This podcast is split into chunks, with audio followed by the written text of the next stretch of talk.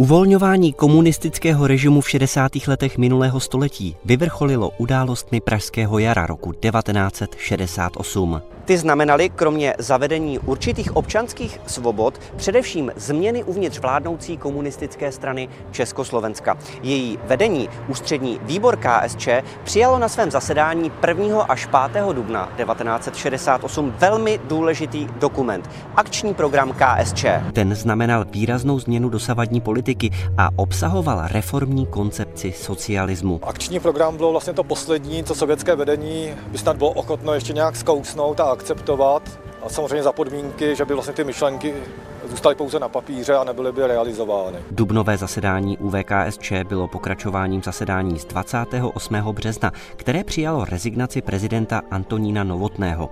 Už v lednu komunistické vedení oddělilo nejvyšší stranické a státní funkce, tedy funkce prvního tajemníka UVKSČ a prezidenta republiky, které zastával Novotný, aby zabránilo soustředování moci v rukou jednoho člověka. Prvním tajemníkem UVKSČ, tedy šéfem komunistů, zvolilo Alex Alexandra Dubčeka. Prezidentem republiky byl 30. března zvolen generál Ludvík Svoboda. V tom akčním programu byla přislíbená svoboda slova, byla tam přislíbená rehabilitace i nekomunistů. V tom akčním programu bylo zhodnoceno celé to období vlastně od února 1948, takže tam byla vyjádřena i lítost nad tím, že v těch 50. letech byli jak komunisté, tak nekomunisté postiženi v akčním programu eh, padl závazek, že eh, nebo už taková výzva nekomunistům, aby se také podíleli na společenském eh, dění, aby vstupovali do politiky. Byla tam přislíbena i vnitřní reforma Národní fronty s tím, že jednotlivé politické strany v rámci Národní fronty si budou partnery, to znamená jakési oslabení monopolu komunistické strany. Akční program KSČ, který ústřední výbor schválil 5. dubna, byl koncipovaný z pozic reformního komunismu. Reflektoval společenský vývoj v 60. letech, reagoval na krizi ekonomiky, kritiku stalinismu i na celkové mezinárodní uvolnění. Součástí toho byl i příslip hospodářské reformy, byť v tom samotném akčním programu ta reforma nijak dále přiblížena nebyla. Nejvýznamnější součástí akčního programu byl příslip eh, vlastní cesty eh, k socialismu, to znamená, eh, byla tam vyjádřená vůle usilovat o nějaký no, nový typ socialismu nesovětského typu. Program kritizoval chyby a nevybíravé metody tehdejších vedoucích orgánů, dále potlačování demokratických práv a svobod, porušování zákonnosti a zneužívání moci. Požadoval překonání společenských antagonismů, intenzivní ekonomický rozvoj, vytvoření prostoru pro společenskou aktivitu a řešení vztahů Čechů a Slováků ve formě federativního uspořádání státu. Součástí vlastně toho reformního snažení a byl to jeden z bodů toho akčního programu, eh, bylo vyřešení státoprávního postavení Slovenska, to znamená prosazení federalizace státu. A Gustav Husák byl velkým stoupencem tady této myšlenky. On vlastně se za jakousi tu státoprávní postavení Slovenska stavěl už v podstatě v období druhé světové války. Eh, mimo jiné i na tom bylo založeno právě toho obvinění v roce 54, když byl odsouzen jako buržázní nacionalista tak bylo celkem logické, když vlastně měl k této otázce tak blízko, že právě on tedy potom byl pověřen tím, aby v období Pražského jara tedy připravoval federalizaci státu. Zasedání také zvolilo nové předsednictvo ústředního výboru a následující den prezident Ludvík Svoboda přijal demisi vlády Josefa Lenárta. Následně pověřil sestavením nové vlády pro reformního komunistu Oldřicha Černíka, kterého jmenoval 8. dubna.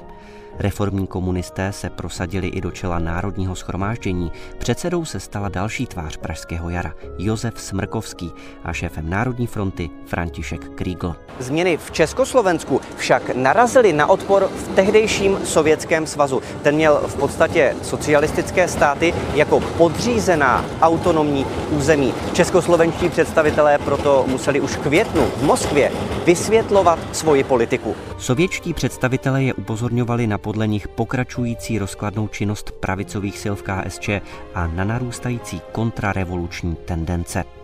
Moskva zaktivizovala i představitele komunistických stran v dalších svých evropských satelitech, tedy v Polsku, Německé demokratické republice, v Maďarsku, Bulharsku a Rumunsku.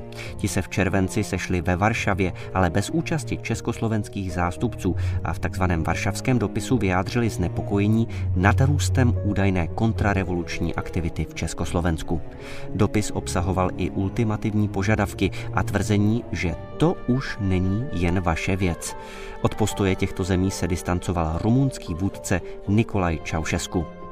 Čeští komunisté k dopisu schválili odmítavé stanovisko. Následovala jednání Dubčeka se sovětským vůdcem Leonidem Brežněvem a řada dalších schůzek. Sovětská strana apelovala na vedení KSČ, aby si uvědomilo internacionální odpovědnost za osud socialismu v zemi a rozhodně čelilo vzrůstajícímu kontrarevolučnímu nebezpečí. Po krátkom a úprimnom privítaní s členmi predsedníctva Ústredného výboru komunistickej strany Československa Odobral sa prvý tajomník ústredného výboru komunistickej strany Československa Alexander Dubček a generálny tajomník ústredného výboru komunistickej strany Sovětského zväzu na krátku poradu o procedurálnych otázkach. Dubček odmítl sovětským svazem požadované personální změny ve vedení KSČ a státu.